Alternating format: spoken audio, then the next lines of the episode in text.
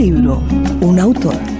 Pablo Casacuberta, autor uruguayo, es nuestro invitado de hoy a Los Libros por Señal Radio Colombia, y estábamos hablando aquí fuera de micrófonos de la relación autor-editor, que en muchos casos pues es una cosa, eh, un cuento de... de esa acabar, esa ¿sí? relación de Pablo con sus editores es tan accidentada como nuestra grabación de hoy. No, ha salido bien. ¡Pablo! Pablo, cuéntenos cómo ha ido pasando de editor en editor hasta no. que todos sus libros no se consiguen. No, al revés, mi historia es la historia de cómo no fui pasando de editor en editor. Este, a mí me pasó que cuando tenía dieciocho años eh, escribí un cuento y se lo mostré a una persona. Y esa persona estaba en un cumpleaños donde había un editor y le dijo, ah, este, este jovencito escribe literatura. Y él dijo, venime a visitar el martes. Y yo fui y le llevé ese cuento y dijo, ¿tenés más cuentos? Eh, y le dije, bueno, estoy escribiendo un segundo cuento. Bueno, cuando tengas completo el libro, preferentemente antes de agosto, tráemelo y lo vamos a publicar. Esto me dijo en un cumpleaños. Uh-huh. Y ahí empezó mi o sea, vida. Son las, las ventajas de vivir en Montevideo. Exactamente, eso podría haber ocurrido perfectamente en un supermercado, pero en esta oportunidad ocurrió en un eh, cumpleaños. Y de tal modo que a los veintiún años, que me, tar- me tardé mucho más de lo que el señor auguraba. Agosto, tres años después. Publiqué sí. mi, mi primer libro en una editorial súper hippie. Y, y luego, eh, cuando tuve otro libro... Me pareció que el procedimiento es que uno iba con el mismo editor y le decía, bueno, tengo otro libro. Y el tipo me dijo, bueno, este sale en mayo. Y así fue. Uh-huh. Yo, yo quiero interrumpir esto para preguntar eh, si super hippie es bien, es mal. Hay una cierta cosa afectuosa pero peyorativa. La, la palabra hippie tiene todas las suena connotaciones. Como es lo que estoy preguntando. Algo informal, digamos. Sí. Tiene todas las connotaciones de la palabra uruguayo, una cantidad de atributos de informalidad eh, maravillosos. Bueno y malo. Y, y una cantidad de carencias. Okay. Entonces, este... Pero no, era, era maravillosa, era por, por lo menos era una editorial que no pensaba en si te iba a vender y no pensaba en el hecho de que eras un niño. Entonces, sí, no, este, dele, traiga, y además traiga. Tenían como una cosa de la planificación editorial envidiable. Bueno, ya que estamos Mayo. hablando de esta editorial inexistente ahora, te voy a contar una cosa maravillosa. que te, Cuando digo la palabra hippie, lo digo desde, desde, el, desde el fondo de la palabra hippie. Esta, esta editorial se imprimía en una imprenta que era una comunidad anarquista ah, autónoma. Bien. Ah, entonces sí, hippie. Hasta, estamos diciendo hippies con, to, con, con H mayúscula. Y esa comunidad anarquista, una vez fui a, a, a hacer una corrección de pruebas. Tenés que pensar en un tipo que tiene veintidós, ponele, y está haciendo una corrección de pruebas muy tímidamente con un editor que tiene, ponele, cincuenta. Y estamos viendo la, la impresión de galeras, como se hacía antes, y estamos con, con un lápiz y de repente se escucha desde allá, ¡Hugo! Y él me dice, disculpa, pero... es de tarde y nosotros tomamos la leche todos juntos. Así que si te interesa este, continuar con esta charla, tendrías que venir con nosotros y tomar la leche. Acto seguido yo paso a estar tomando un chocolate con leche y revolviéndolo mientras él discute la edición y hay un conjunto de, de anarquistas con sus niños. Así de hippie. Ay, qué bueno. Entonces, este, y así terminó la corrección bien, de pruebas está bien, está con bien. niños que saltaban bien. por encima, etcétera, etcétera, y, y practicaban el anarquismo. Entonces, este... Los padres, no los niños, los pobres. Ellos los, también, los ellos, niños ellos querrán, por, por osmosis. Los niños ahora querrán ser gerentes. Sí, pobres. Ahora todos son, son el gerente de marketing claro. de, de Burger King. Entonces, este, bueno, nada... Eh, Entonces, mis primeros dos libros er- fueron así, en ese contexto tan hippie, y luego esa editorial naturalmente cerró. Y cuando, cuando me enfrento al hecho de que tengo un tercer libro y, y es más gordito, y no sé cómo se aborda una editorial, no sé cómo se hace, y lo hago como todo eh, eh, autor inexperiente, con el máximo índice de paranoia posible. En el supermercado. Entonces voy a un buen señor, que, era, que es, un, es un buen señor, que tiene una editorial que me, que, que, en la que estuve durante seiscientos años. Entonces voy con este primer libro en el cual soy un autor que se tiene que defender frente a un editor. Y llego y le hago el siguiente planteo. Tenés que pensar que en ese momento tengo veinticuatro años y le digo, mira, eh, te traje este libro y... para publicarlo solo lo podés publicar con unas ciertas condiciones. La primera es que la tapa la hago yo, la segunda es que yo elijo su tipografía y la tercera es que me tenés que contestar mañana de mañana. Sí. Ya. Sí, él, enfrentado por primera vez, claro, es un psicótico, sí. mira, mira si la puerta está abierta o cerrada y mira, se, se cuestiona por un momento si su vida está en peligro. E increíblemente me dice que sí a este planteo, diciendo nunca, nunca vi un sujeto así en mi vida. Tenés que pensar eso, un pico de paranoia. Y a la otra mañana, religiosamente, como un gentleman, me llama y me dice, sí, te la vamos a publicar, vení a buscar tu manuscrito, que no puede estar acá por motivos radioactivos. Y, este, y entonces...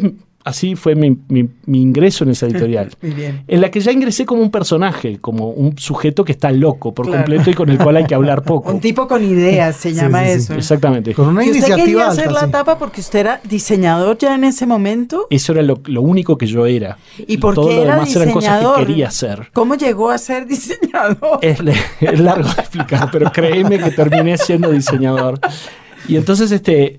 ¿Y era, ¿Y era bueno haciendo tapas? Era aceptable, era, era aceptable. Era aceptable. Era aceptable. No, no, era, no era una imposición que degradaba para nada a la editorial. Ay, sobre todo, o sea que usted ya, ya en ese momento había sacado a pasear su ego.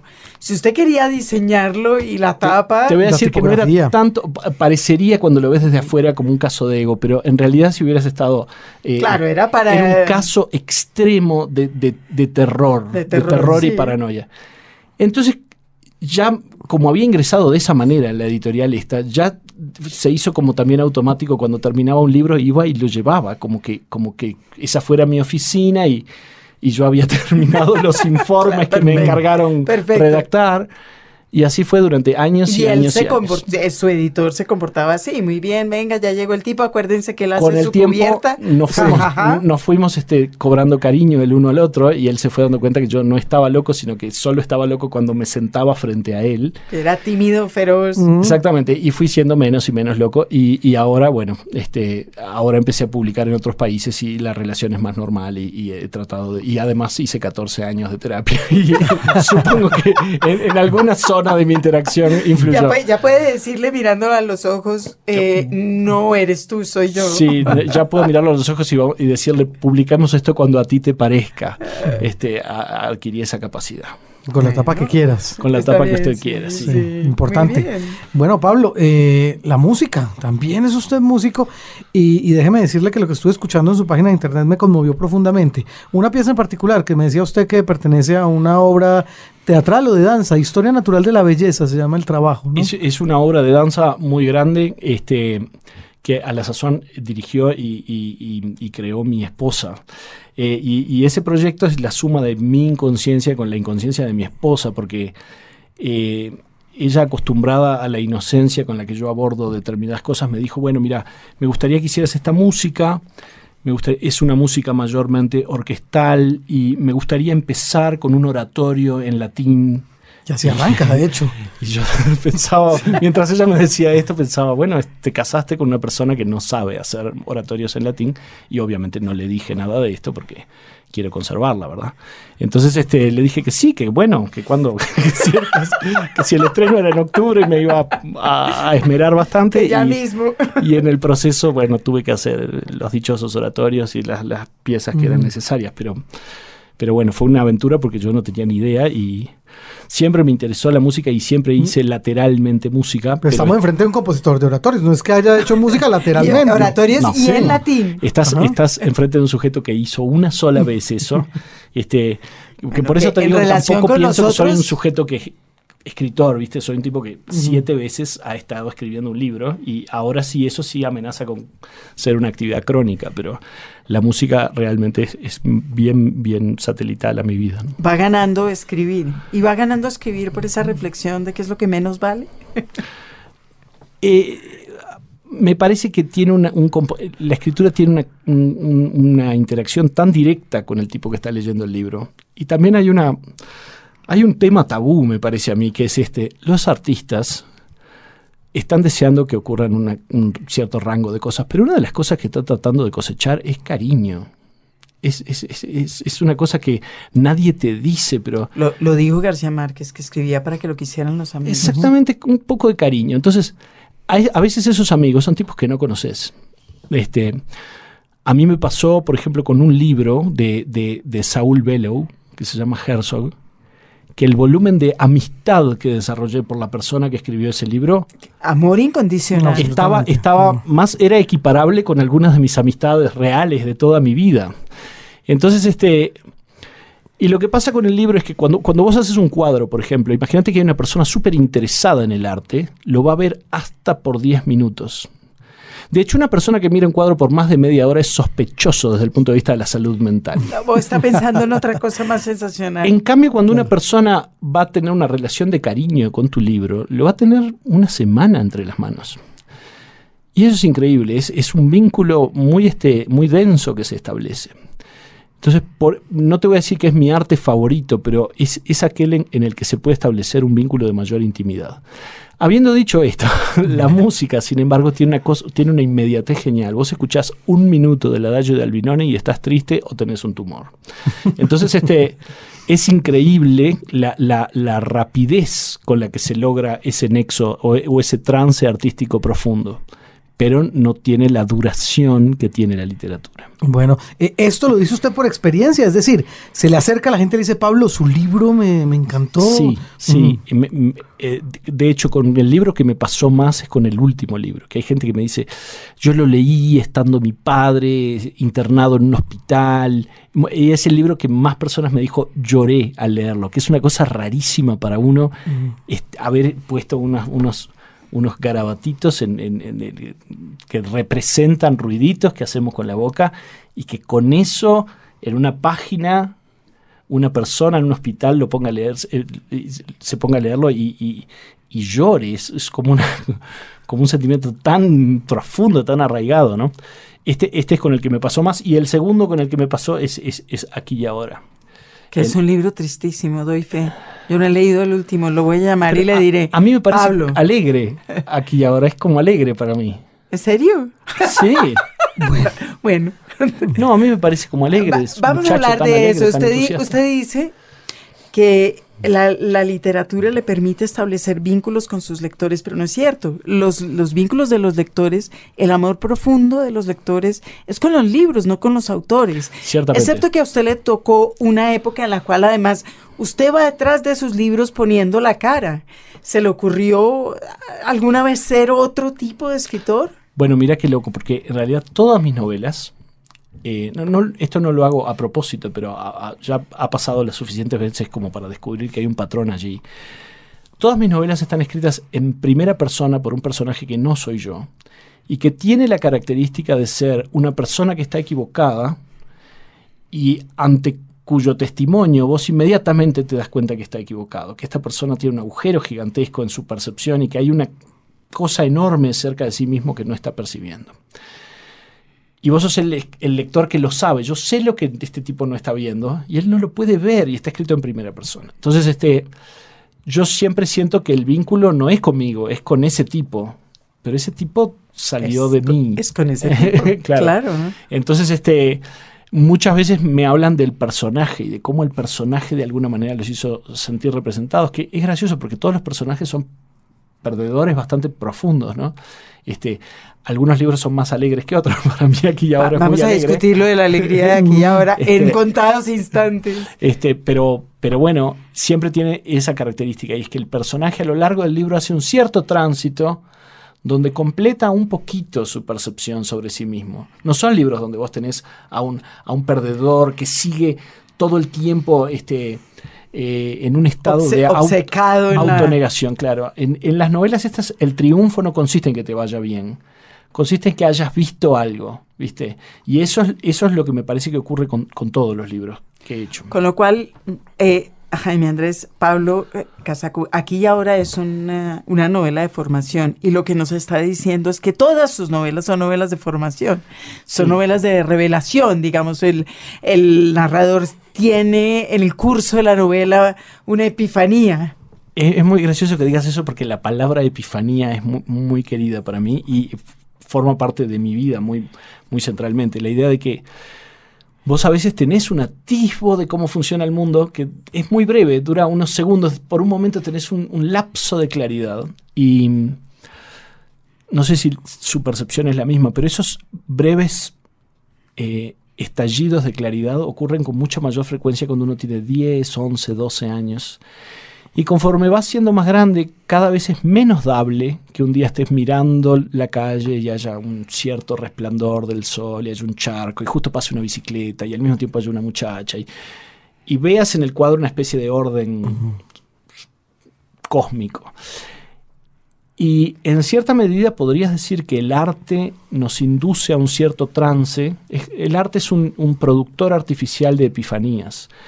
Las escenas se te presentan armadas de tal manera que, que, que funcionen como una máquina que te pegue en la cabeza y te despierte acerca del hecho de estar vivo, como te despiertan esas epifanías ocasionalmente cuando sos un niño. Entonces, eh, eh, todas las novelas mías son novelas de aprendizaje y, y siempre justamente el tema que está en cuestión es lo inacabado y lo incompleto del protagonista. La Escipión es una novela que el personaje tiene treinta y ocho años. Y está este, co- completamente perdido en la vida. La, la que estoy escribiendo ahora tiene cincuenta años. Y, digo, y está completamente perdido. Y son todas novelas de aprendizaje donde... Este eh, cuento, que ya no me acuerdo cómo se llama. Se llama eh, el, eh, el, el, el más allá. El, el más allá. El más allá. El más allá. El personaje tiene cincuenta y siete años uh-huh. y está completamente perdido en la vida, que está sí, muy bien. Pero...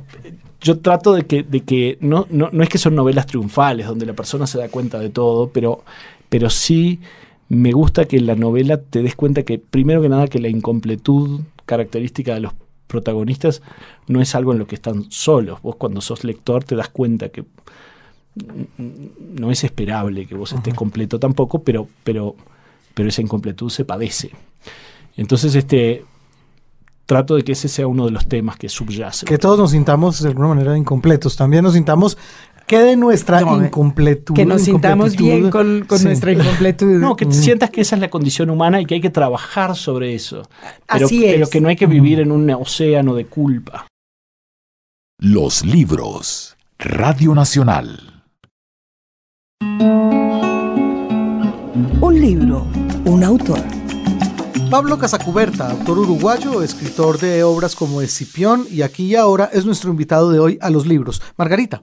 Estaba pensando yo específicamente en Aquí y Ahora, pero también lo vi en El Más Allá y lo vi en lo que en la charla esta de la que hablamos, como una cierta idea de que la ciencia sí tiene respuestas. Usted dice en esta charla una cosa que me pareció bonita, o a lo mejor yo me lo inventé, que es que mientras que la ciencia se pregunta cómo, el arte se pregunta por qué.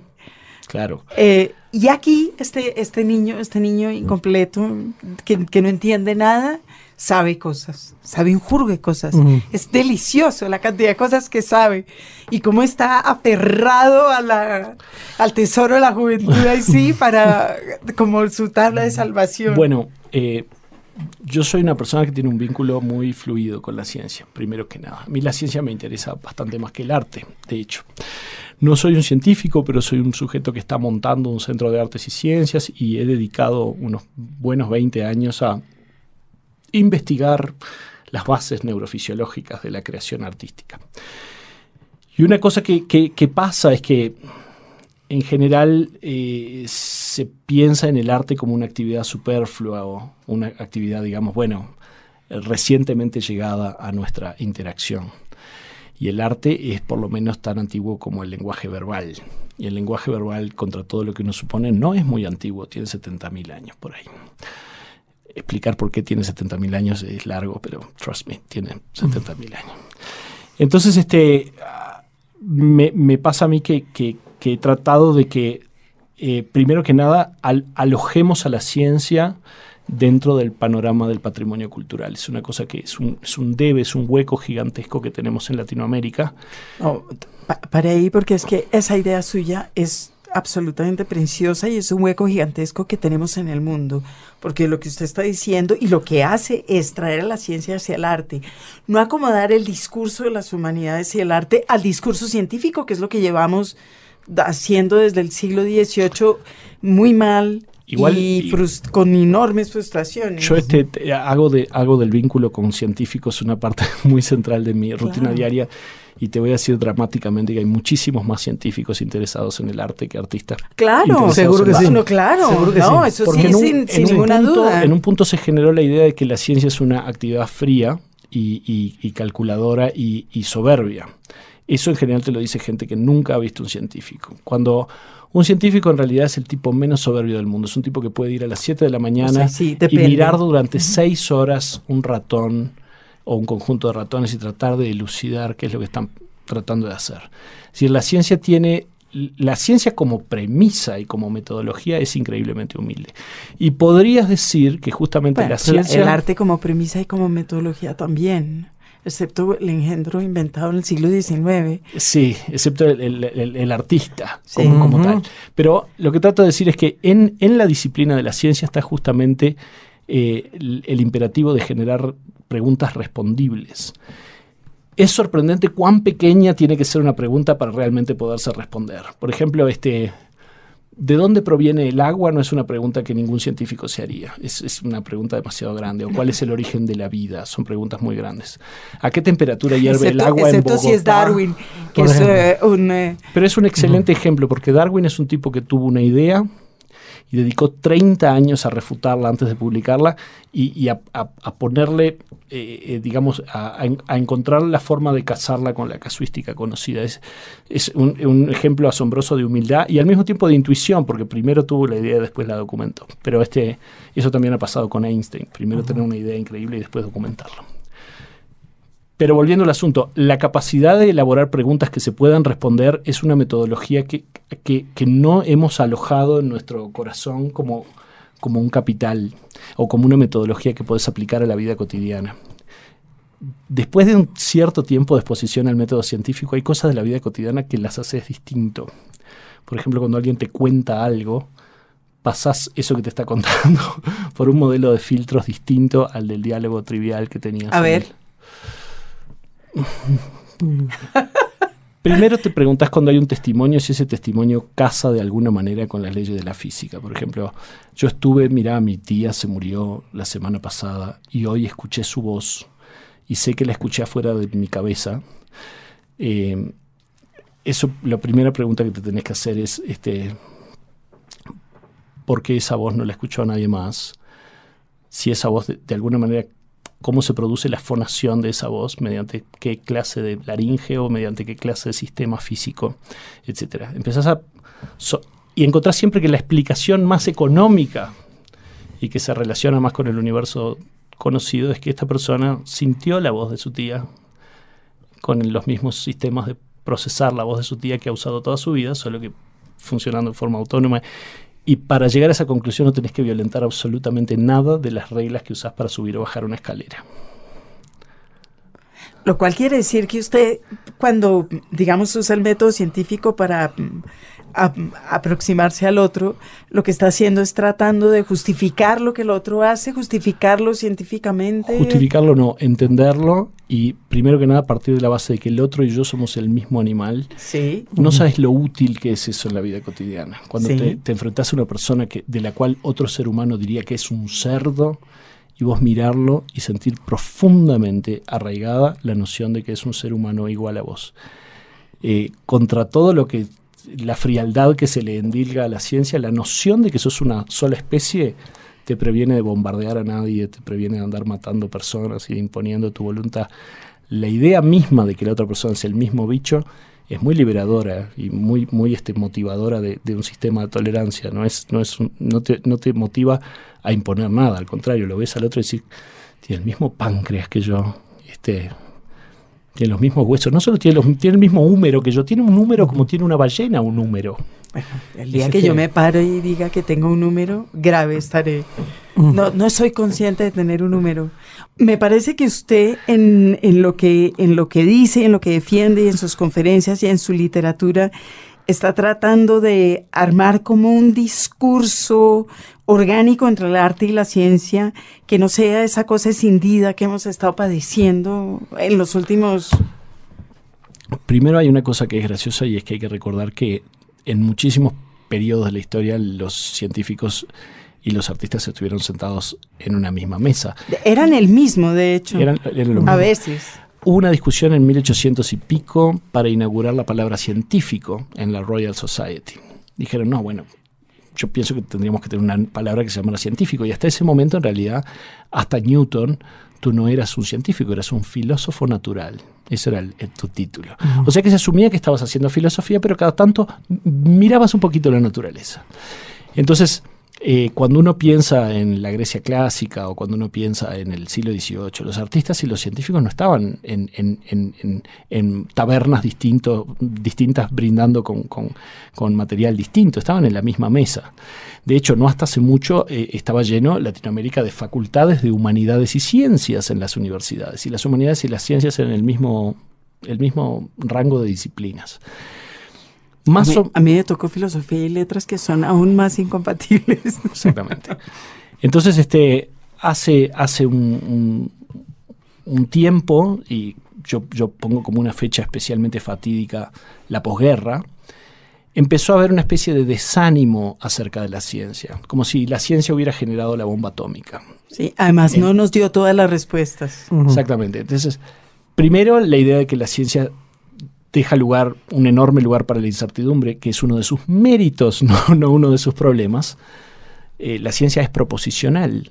La ciencia, como dice Popper, avanza de refutación en refutación. Tú, tú nunca podés decir todos los cisnes son blancos. El descubrimiento es justamente cuando descubrís un cisne negro, podés decir no todos los cisnes son blancos, y esa, esa idea sí es, es generalizable.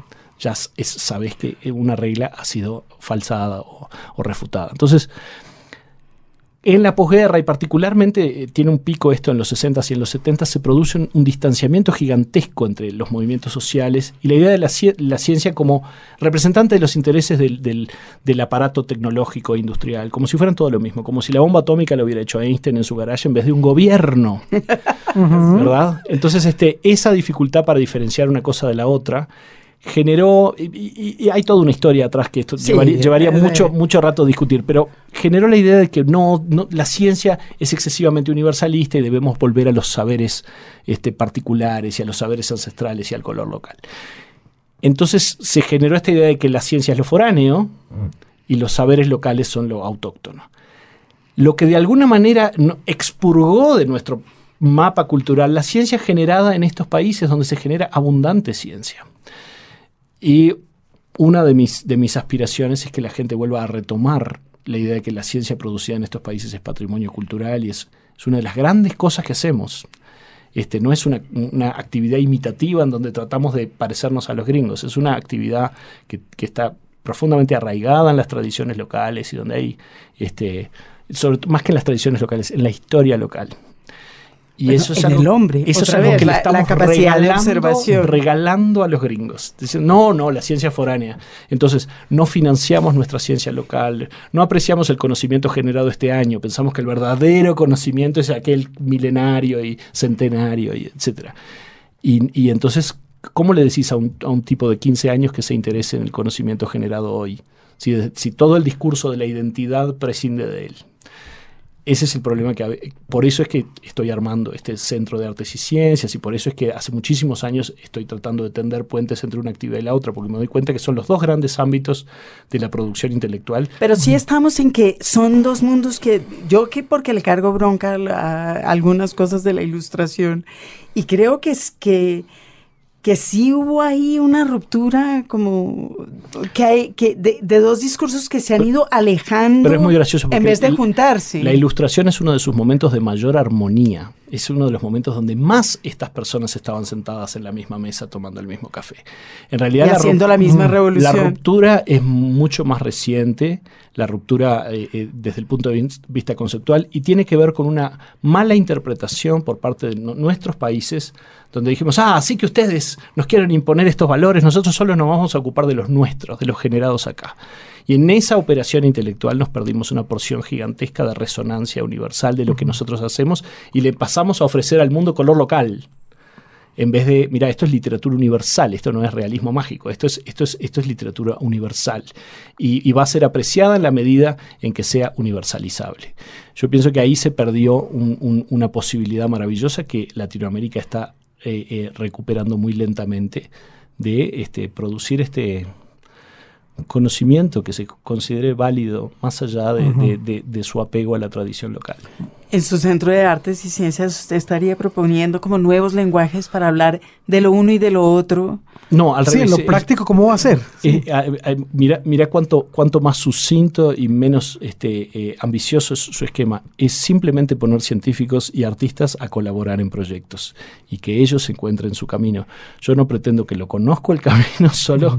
entiendo que del mismo modo en que poner en diálogo dos sectores de la población este, eh, siempre es productivo, poner en diálogo los dos grandes campos de la creación intelectual necesariamente va a ser producente. ¿Qué van a lograr co- construir juntos? Se verá. Este centro surge de la constatación de que cada vez que eso pasa, pasa algo interesante. Entonces, eh, es mi, mi interés es propiciarlo de alguna manera en forma artificial y no esperar a que pasen otros setenta años. En el mercado, a que se encuentren en el mercado. mercado lo, exactamente, que en la cola del súper digan, ah, tú sos científico, contame algo. Sí, estoy escribiendo una novela Exacto. y necesito saber el nombre latino de la nutria, por decir alguna cosa. Por favor. Eh, usted... piensa que esa necesidad suya o ese, ese impulso suyo de, de volver a unir esta, estos dos eh, discursos del arte y la ciencia tiene que ver como con la formación que tuvo en su casa, porque sus, sus padres eran científicos ambos y además evidentemente arrancó contándolo, no le paraban tantas bolas a sus impulsos artísticos y sin embargo usted tenía... Un, un cuaderno para dibujar.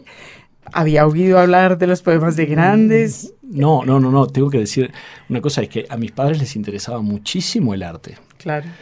Eh, les interesaba muchísimo. Y se, y, y, pero eran científicos. Y, o y eran científicos. Y eran científicos. Ex, excelente corrección. Uh-huh. Y eran científicos. Y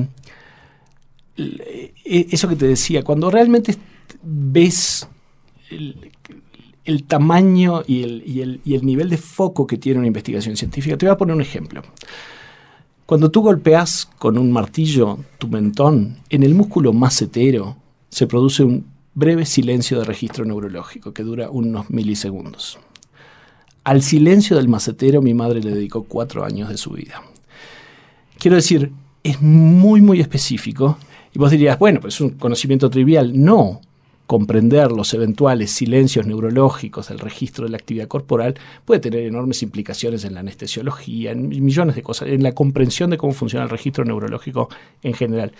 Pero tu ventana siempre es un problema minúsculo. Entonces, en general, la visión que tenemos a partir del, del, del lugar que ocupan los científicos locos en las películas es la idea de que los científicos están volando, están en una nube y que se ocupan de problemas muy, muy, muy distanciados de la realidad, cuando en realidad se preocupan de problemas muy, muy, muy pequeños que puedan servir como ventanas a porciones de la realidad. Entonces, sí, claro, yo crecí... Además, los, los científicos locos en las películas en general están al servicio de unos dictadores que son todavía más locos. Con un gato y, aquí y, en el regazo. Y, y, y tienen enorme poder, y tienen acceso uh-huh. al botón donde estalla el mundo. Nada sí. de eso se parece a la verdadera vida de los científicos. Entonces... El hecho de que yo tuviera dos científicos que se iban a desayunar todos los días a, a investigar algo con completa humildad, claro que tuvo un impacto en mi vida. Por lo pronto, sabías que los científicos no estaban locos y sabías que la actividad estaba centrada en la observación de fenómenos muy pequeños que sirvieran de alguna manera como que fueran extrapolables. Pero las preguntas siempre son muy pequeñas y llenas de una humildad gigantesca. ¿Y de empatía? Porque lo otro que es, me parece que está en el discurso, digamos, o en contra de la ciencia o en contra del arte, de hecho ambas facciones lo usan, es que los científicos son incapaces realmente de sentir empatía por los seres humanos porque están muy prendidos de ciertos detalles de la materialidad. Acá, acá, Al revés, los artistas están, no sé, mirando a otra parte. Este, acá es donde te ayuda la idea del páncreas. La idea de que los científicos son una categoría estoy aterrada, de personas. Yo voy a salir de aquí con números y con páncreas y eso. No los me tienen, está gustando tienen, tanto. La idea de que los científicos son una, una categoría especial de personas está tan distanciada de la realidad de los científicos. Los científicos son un tipo que se llama María y Ernesto y, y Pedro, ¿no? No, los científicos no son, primero que nada, no son un modelo de personas. Segundo, No, los artistas tampoco. Son tampoco. Algunos son personas y además son científicos. Otros solamente son todo científicos. Todo mi trabajo conceptual, todas las conferencias, todo está destinado a que comprendas dos cosas. Uno, que el arte no es una categoría sui generis, que está en la misma canasta que otra cantidad de actividades, y que en esa misma canasta... Las escuelas en Bolivia. Que está en la misma canasta que, que, que la ciencia. Están exactamente en el mismo, en el mismo combo. Que es en la canasta de las posibles actividades de las personas. Que es en la canasta de la transmisión y acumulación de experiencia. Que es una de tantas canastas de las personas. Pero en la que tiene que ver con, con, con que dos personas se encuentran y mediante un lenguaje simbólico le transmitís una experiencia que le pueda ser de utilidad. En esa canasta está la ciencia, el arte, la chismografía, el... ¿Entendés? Una cantidad de, de, de disciplinas que uno pensaría que no tienen nada en común y que cuando las ves desde una perspectiva, digamos, desde están ahí, humana. Está bien, y es lo que quisiéramos y es lo que pasa uh-huh. en ocasiones. Sin embargo, usted los va a poner a conversar otra vez, lo cual indica que de alguna manera siente que no están conversando lo suficiente. Yo siento que no están conversando lo suficiente. Claro. Ahora un poquito más, quizás que hace cincuenta años, uh-huh. pero... ¿Por qué esa, esos oídos sordos al otro? Primero que nada porque nosotros, el, la idea de que, de que hay una tribu a la que uno pertenece y el otro no es muy confortante. Es decir, hay que hacer un salto muy grande por encima de tus particularidades para considerar al otro un sujeto idéntico a ti. No es, el otro no es idéntico a vos, simplemente comparte grosso modo. Tenemos páncreas. Podemos uh-huh. decir que tenemos páncreas, pero lo podemos decir con seguridad.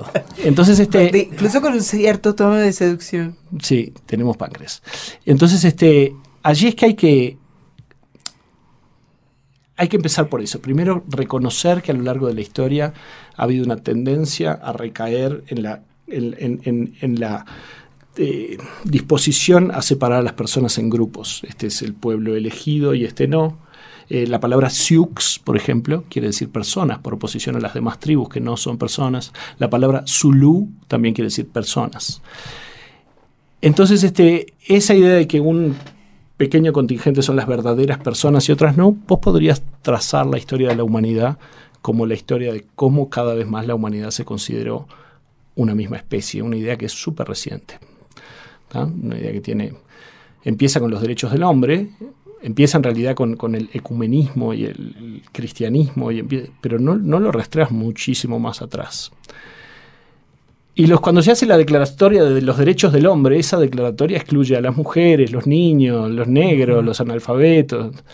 Entonces, vos podés hacer una línea en la cual cada vez más considerás a la humanidad como un, un solo ítem. Y esas, ese sentimiento es muy reciente, entonces es comprensible, no hay que desesperarse ante el hecho de que hay esa tendencia a separar a la gente en pequeños racimos.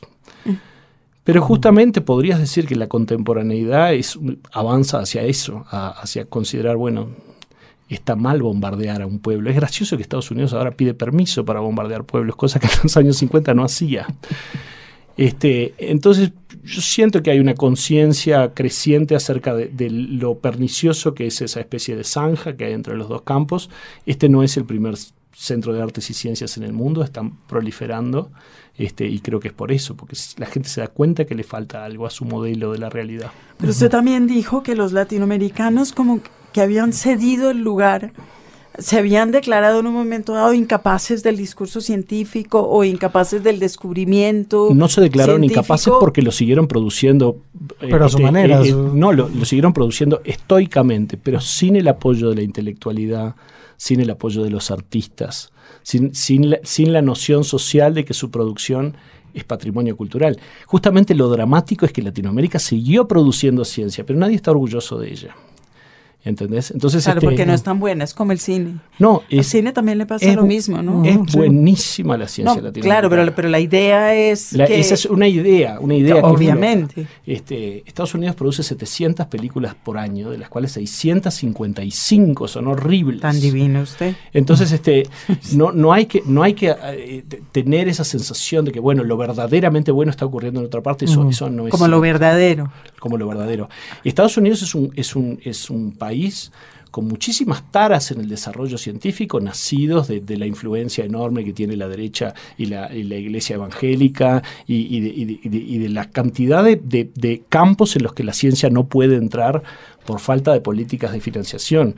No hay que olvidar que la conciencia no entró al laboratorio en Estados Unidos hasta los años noventa del siglo veinte, porque antes era un tema impopular, que no iba a recibir financiación. Es decir, en todos lados se cuecen habas. No hay que pensar que el mundo desarrollado es una panacea, no, porque no lo es.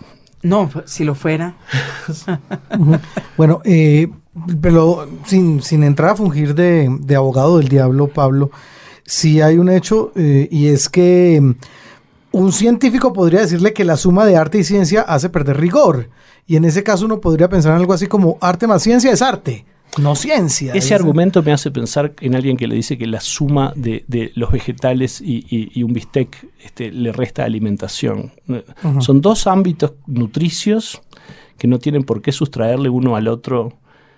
Es, no estamos diciendo que vamos a hacer ciencia con el método artístico, simplemente estamos diciendo que hay que producir conocimiento donde se contemple primero que estos son animales capaces de pensamiento simbólico, segundo que estos son animales que tienen una cognición, que tienen unas ciertas predisposiciones, y gracias a esas predisposiciones buenas y malas es que podemos hacer arte y ciencia. Hacemos ciencia para subsanar algunas de esas predisposiciones y hacemos arte para explotarlas al máximo. Pero eso no quiere decir que una va a empobrecer a la otra. Nadie quiere, nadie quiere que tú para hacer ciencia tomes una paleta y unos óleos. Quieren simplemente que, que haya un nivel de diálogo social y de apreciación colectiva de, de todo el rango de la producción, ¿no? Los libros. Radio Nacional. En los libros, la literatura se oye.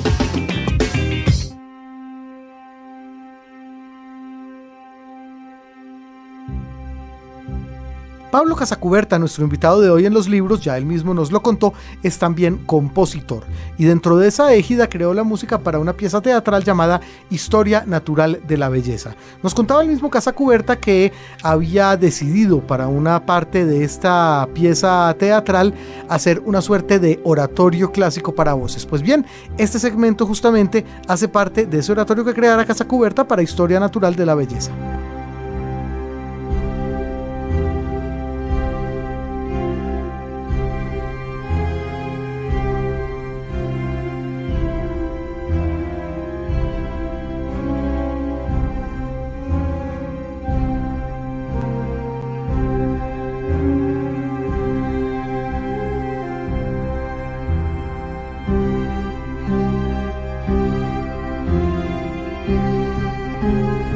Thank you.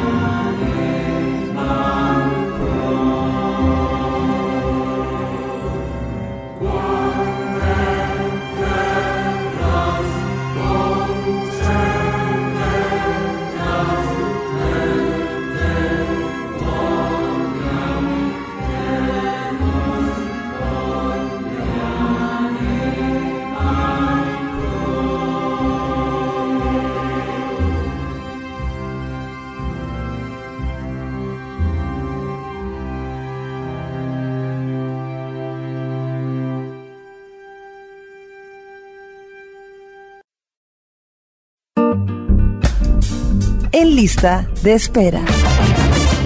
Pasando a un plano acaso algo más frívolo, Margarita.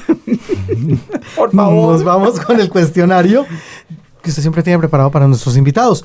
Hoy con el escritor uruguayo Pablo Casacuberta. Debe, deberíamos contarle a nuestros oyentes que acabamos de irnos a las manos con Pablo Casacuberta. Pero aquí estaba Jaime Hernando.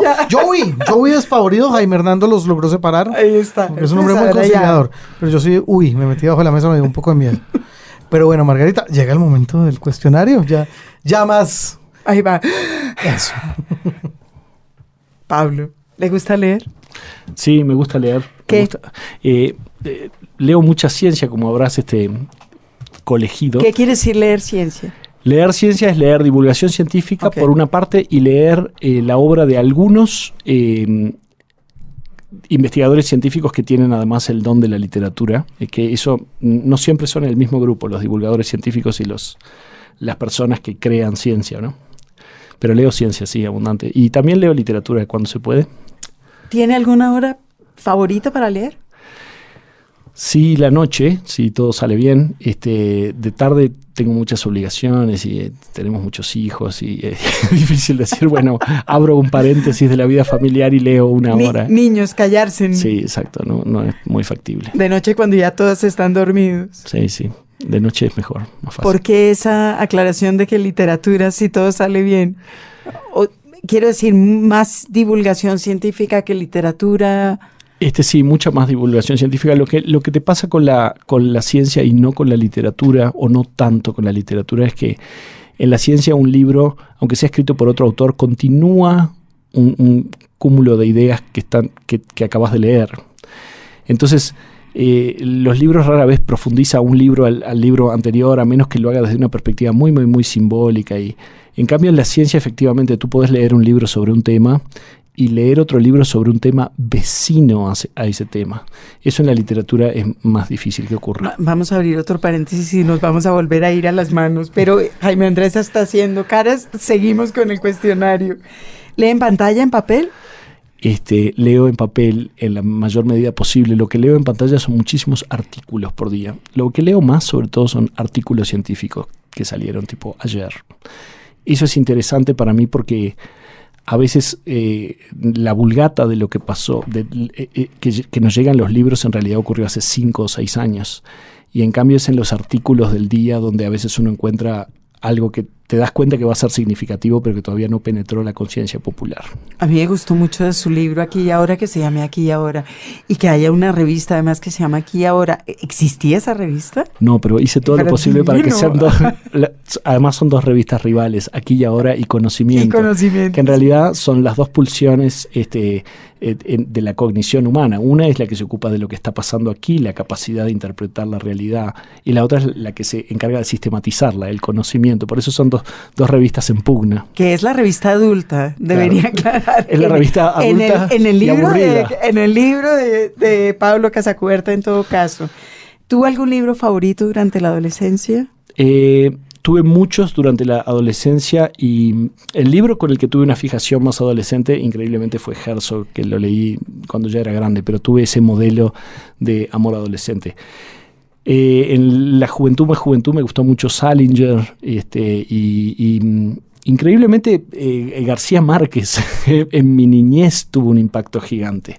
Eh, Cien años de soledad particularmente. ¿Por qué increíblemente? Porque era chiquito yo, y no es, es un libro lleno de incesto y violencia y, y sexualidad, pero me pareció genial, y yo creo que leí Cien años de soledad a los once años. Era un poquito joven para leerlo. Después lo volví a leer más de grande y vi otras cosas que no había notado. Pero, pero me resultó genial la idea que tú pudieras construir un mundo que, que sea un todo coherente, digamos. ¿Qué libro has regalado muchas veces? Herzog. Herzog lo regalé como siete veces. ¿Y tiene la copia que usted leyó en la adolescencia, toda pegoteada y toda rayada, no, o no? No, hace mucho tiempo sí encontré la copia que leí en mi adolescencia de Cien años de soledad, que la tenía mi madre, la vieja edición de Sudamericana, esta con letras sí, rojas sí. Sobre, sobre un patrón de azul. Este, pero es, en general los voy perdiendo, los libros. ¿No guarda libros? Eh, me los sacan.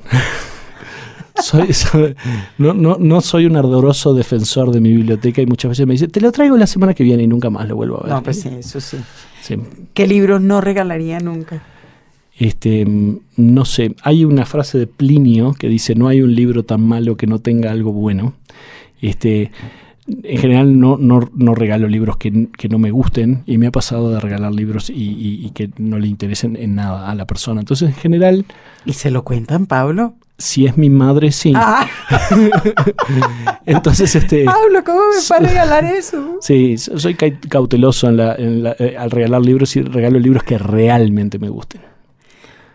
¿Usted se considera un escritor desde ese momento, a los seis años, en que escribió un libro de poemas a la, a la, a la manera de los grandes? Eh, más o menos, porque en realidad entre eso y el momento que empecé a escribir literatura eh, hubo un gap de, de doce años donde no produje mayormente literatura. O, o bueno, empecé a los catorce años a intentar hacer algo con las palabras. Pero siempre tuve esa sensación de que, de que el, el lenguaje... Era, era un lugar, una especie de hogar para mí, ¿no? Siempre he sentido que es un, es un espacio acogedor para mí. Es un lugar donde se siente cómodo. Me siento bien, sí. ¿Ocho libros ha publicado ya? No, he publicado siete libros siete y tengo viene uno un para publicar, sí. El número siete ya lo prometió públicamente, está en alguna parte esperándonos. Está alguna pa- entre este micrófono y el estacionamiento Eso, de esta radio está que, el libro. Que puede ser la nada, el Triángulo sí. de las Bermudas. ¿Un consejo inútil que le hayan dado? Este, cuida tu corazón, eh, fue el consejo más inútil que recibí. Yo pienso que hay que proceder en la vida con completa inconsciencia con respecto al corazón. Ya habrá tiempo de sanar. ¿Escribe en computador? ¿Escribe a mano? Escribo en, en computador. En computador. Eh, a veces reviso a mano y a veces escribo un poquito a mano, pero en general escribo. ¿Toma notas? No, no tomo notas. Ni cuando está lejos de... ¿Toma notas cuando lee? Es graciosa la pregunta que me haces, porque me gustaría tomar notas cuando leo, especialmente por, porque en la literatura científica a veces una idea que no terminaste de anotar quedó en un estado medio difuso en tu cabeza y eso genera enormes malentendidos. Pero, pero siempre pienso esto retrospectivamente. Ya, todavía no. No. A ver, a lo mejor... Pero voy a empezar. Día. Bueno... Le vamos a regalar aquí en Bogotá, hay contada, hay que decir, una libreta y un lápiz. Bueno, lo, lo, lo voy a aceptar gustoso. ¿Cuánto tiempo se demora desarrollando un libro? Es que um, los libros no los hago en función de una serie de ideas. No tengo primero la idea y después hago el libro. El libro va ocurriendo mientras lo voy escribiendo y no sé en realidad lo que va a pasar en el libro. Ignorar lo que va a pasar en el libro es una enorme disciplina cognitiva que te obliga a, a, a tener una habitación de la cual tenés la llave y decidís no entrar. Este, y entonces solo pienso en el libro cuando lo estoy escribiendo. Eso, eso es este, requiere enorme desapego. ¿Y entonces cómo arranca? ¿A partir de qué? Arranco de una eh, frase y esa frase genera la siguiente frase y así. Eso, ¿por qué lo hago así? Porque me parece que... que ese sistema ayuda a, a que la participación del inconsciente en, en lo que estás creando sea mayor. Es decir, esa sensación de tú no generaste un conjunto de ideas ingeniosas y hechas con la conciencia. ¿Eso es algo que se le ocurrió después del análisis o antes del análisis? Es porque es bonita esa idea. Eh, no, eso se me ocurrió, no sé, fui educado así. No, no, no, fue, esto fue mucho antes del análisis. El, eh, una de las razones por las que me intereso tanto por la neurofisiología es porque nosotros solemos pensar que el inconsciente es como un lugar pecaminoso y oscuro donde ponemos las pulsiones más bajas. En realidad el inconsciente se encarga de todo, todo, todo, menos tres o cuatro decisiones de estado que tú tomas por día. Todo los, lo haces en función de una cantidad de impulsos automáticos y cuando tú soñás, la imaginería que podés generar en forma más o menos automática es riquísima y si tuvieras que hacer conscientemente esas mismas escenas, por ejemplo, a lápiz, tardarías años. Entonces, encuentro que el inconsciente no solo no, no es un problema o un bagaje, sino es un gran aliado a la hora de que haya un flujo narrativo. Surge una oración, que es una idea o una imagen en la cabeza y usted se sienta a escribir. Sí. Y, hay, y los tiempos de escritura entonces son variables, más son o menos. Los huecos de mi vida cotidiana, ¿no? Yo nunca digo, bueno, mañana es el día de escribir, no, no tengo un horario de escribir. En general mi horario tiene que ver con, con este traer el dinero al hogar y eso, ocuparme. Eso le iba a preguntar yo. Entonces la vida cotidiana está poblada de qué, ya sabemos del, de la vida doméstica, de la, los hijos. La vida doméstica, los hijos, innumerables trabajos en, en muchas distintas eso, disciplinas. ¿De, de, de, de qué vive? Y de muchas cosas, sobre todo de generar productos audiovisuales para televisión y de muchas cosas. Eh, a veces vendo un, un cuadro, a veces este eh, muy rara vez he obtenido dinero por la literatura, pero cuando eso pasa se festeja especialmente. Y, y, y nada, ubico la literatura en los huecos del mismo modo que uno lamentablemente ubica la vida sentimental en los huecos. Uno dice, mañana es el día del romance. Eso, y lo, eso y lo es son, difícil. Y no son los mismos huecos es, en es general. No son los mismos huecos. Y, es, y en general, si tengo un hueco, prefiero destinarlo a la vida sentimental al romance, y, no, claro. y no a la literatura. Entonces, este eh, yo siempre digo un poco en broma y un poco en serio que mis hijos nunca me han visto escribir. Nunca dicen, uy, ahí no, que está escribiendo, no entremos. Eso, eso es, no hay un espacio particular que esté destinado a mi escritura. Mi escritura ocurre... En, en, en, en autos y ocurre en lugares medio insospechados. Y va llevando en la cabeza el, el hilo de lo que... Y cuando me he perdido lo leo. Ok. Entonces sus lecturas no tienen que ver con lo que está escribiendo. Tienen que ver del mismo modo en que lo que has comido tiene que ver con okay. lo que estás escribiendo. Es decir, hay un impacto anímico y, y vas formando a, con los años una sensibilidad. Pero no escoge sus lecturas de acuerdo con sus... No, no podría. Este, de, de, como te digo, es, es muy, muy básico mi, mi a, aproximación a, a una novela. Es que un, un sujeto sale de un edificio y le cae en la cabeza un zapato. ¿Y qué hace? Bueno, y a partir de lo que hace y con quién se encuentra, a partir de que le cayó el zapato, y en determinado momento es un mundo muy, muy, muy complejo. Si yo lo diseñara de entrada, ese mundo sería mucho menos complejo porque lo habría hecho en base al ingenio y en base a una serie de ideas de lo que está bueno. En cambio, de la otra manera me lo voy encontrando. Y entonces, en ese modelo de, de relación con lo creado, las referencias literarias o, son como muy triviales, ¿no? Son escenografía medio baratonga. Ni le pregunto si oye música mientras escribe, porque si está, veces, entre, si está entre el carro. Algunas veces sí, algunas veces sí escucho música y... Sobre todo me gusta la música orquestal eh, y particularmente dentro de la orquestal alguna que tenga algún instrumento solista para que haya una especie de voz que narra, pero que no esté usando el mismo lenguaje que yo. ¿Qué eh, instrumento solo le gusta más? Y el violín mayor que, y el piano y, y el resto, bueno, buena fortuna. ¿Tiene un lector especialmente mientras escribe? Eh, yo justamente pienso que una de las disciplinas más difíciles es, del mismo modo que es una disciplina eh, solo escribir cuando estás escribiendo, eh, una disciplina interesante es desdoblarte. A mí me gustan pocos libros de literatura, debo decir. Hay muy pocas veces que leo un libro y digo, wow, este es mi amigo. Y, y yo trato de escribirle a ese tipo, al que soy yo. Y leyendo, leyendo leyendo a Saul Bellow. Le, le proveo los libros que me gustaría leer. Y, este, y eso es difícil de hacer porque continuamente hay, hay momentos donde se cuela el escritor y trata de ser ingenioso, pero en realidad lo que trato de que pase es que haya un contacto, haya una especie de emoción de haber encontrado a alguien y, y entonces ese lector vendría a ser yo. Obviamente a veces hay lectores este, conocidos míos que, cuya opinión me importa y de hecho mis libros los, los corrigen amigos míos y, y, y este, mi mujer o mi madre lee mis libros y dice esta frase te parece, pero esta frase es una tontería, bueno perdón la saco, pero, pero, pero en general este, es eso, es como escribir para ese, ese lector que soy yo. Pocos libros de literatura me han gustado, acaba de decir, así que ¿a quiénes tres escritores invitaría a una cena? Lo que pasa es que, qué difícil esta pregunta que me acabas de hacer. Ciertamente invitaría a Saul Bellow. A veces solo para que arruine la cena invitaría a Chesterton, que era muy dado a discutir y a comer. Este, y, y no permitiría que usted le preguntara en qué se fundamenta su convicción, su fe. Increíblemente, él era un tipo muy articulado y muy sí. bueno a la hora de, de, de, de justificar sus opiniones, que eran muy sólidas, no siempre estaban este, tan mal. Y, y después pienso que de repente sería interesante, aunque es un tipo bastante... Este, me lo imagino como un sujeto bastante árido en el trato, a Onetti. Onetti era un tipo de este... Bueno, pero Bellow tampoco debía ser la mata de la simpatía.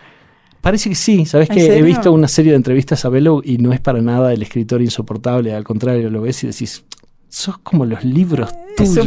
Miras así nomás. Un buen tipo. Pero por lo menos durante media hora, ¿no? Bueno. Pero la cena no va a durar mucho más. Va a ser una cena cortita. Exacto. Van a fumar mucho porque está Onetti. Toser. ¿Otras formas de entretenimiento? ¿Ve televisión, cine, series? No, este, hace, hace muchos años desconecté la televisión, cosa que produjo una cierta repulsa por parte de los hijos y, y al cabo de un tiempo lo aceptaron. En mi casa existe el objeto televisión, pero está conectado a un aparato para ver películas y a la computadora. Y vemos muchas cosas en la computadora, pero no esperamos a que un señor en Argentina o en Venezuela decida qué es lo que sería razonable que viéramos, sino elegimos lo que ver. O sea, entonces, que si ves series, digamos, por ejemplo, no o veo, solo películas. Te voy a decir por qué no veo series, porque su consumo ocupa demasiado espacio en la vida cotidiana y tengo una serie de cosas que me gusta hacer. Escribir. Y quiero usar los huecos la para vida eso. Afectiva. La vida sentimental, escribir, comer, que es otro de mis comer. grandes disfrutes, y cocinar y pasarlo bien. Entonces, este, cuando a, a veces me ha pasado que nuestro hijo mayor de repente dice, vi cuatro temporadas de tal serie, hay una parte de mi corazón que, que se encoge y pienso, este, estás hablando de ciento doce horas. Este, hay una parte de mí que no puede tolerarlo. Este, me parecen demasiadas horas destinadas a un señor en, en, en Los Ángeles que escribió unos guiones. Este, me, me cuesta, me cuesta entregarme a una serie y por eso no hay ninguna serie que me haya ganado, ni siquiera las buenas. Pero sus hijos ya se ganaron el derecho de gastarse sus horas en lo que se les dé la gana. Ellos que hagan lo que quieran ah, con sus bueno. vidas. Este, soy bastante fascista como padre, pero pero pero estoy oyendo. No, no, no, no puedo, este, no puedo modelar cada aspecto de su existencia, entonces habrá que aceptar que sean como son. Pero pero dice que su televisión está conectada a un eh, D V D. Sí. Que ¿le gusta algún tipo particular de cine? Sí, sí. Hay, hay, tenemos una colección de D V Ds importantes que, que, que ellos olímpicamente ignoran. en, en Sus hijos me están gustando mucho. Rápido y Furioso nueve, La Venganza. Yeah. Este, pero sí, me gusta mucho. Me gusta. Creo que mi película favorita es es ocho y medio de Fellini, seguida por eh, Vivir de Kurosawa. Muy hermosa película. Este, y bueno, muchas, muchas películas me gustan. A mí el cine me encanta. Digo, paso completamente por encima de la cantidad de escuelas rurales en Bolivia y disfruto películas de cien millones de dólares sin culpa. ¿Sigue alguien en la red? ¿Blogs? Eh... Eh, estoy muchas horas por día en internet, más de las que es eh, eh, sano, pero este y, y sigo muchos, muchísimas personas, no tanto blogueros en, en, en, en forma i, individual, sino autores y, y articulistas, etcétera. No tanto el blog tipo, hoy me siento medio mal. Esos, esos me, me convocan un poco menos. Me gusta más la, la discusión de ideas y... Pero son blogs igual. Son, como, algunas como, veces son como blogs. Como los libros. Hay unos libros buenos y hay otros que no lo son tanto, pero son todos libros. Exactamente. ¿Es su mesita de noche que tiene ahora? En mi mesita de noche tengo una pila de libros sin leer que, que me, le produce una culpa inmensa todas las noches a, a una culpa enorme y que, bueno, eh, aspiro a leer antes de morir. ¿Y su clásico personal literario sería Herzog? Este, a, a, me gustan los personajes que, que, que, que están equivocados de una forma muy digna y muy humana. Este... Ignatius Reilly me gusta, el de, el de la conjura. Ese es sí, el, el libro favorito de Jaime Andrés. La, la, me gustan las personas cuya torpeza te hace, te hace recordar tu propia torpeza y, y te hace tenerles cariño. Eso es más difícil de hacer de lo que parece y los libros en donde ocurre eso me emocionan particularmente.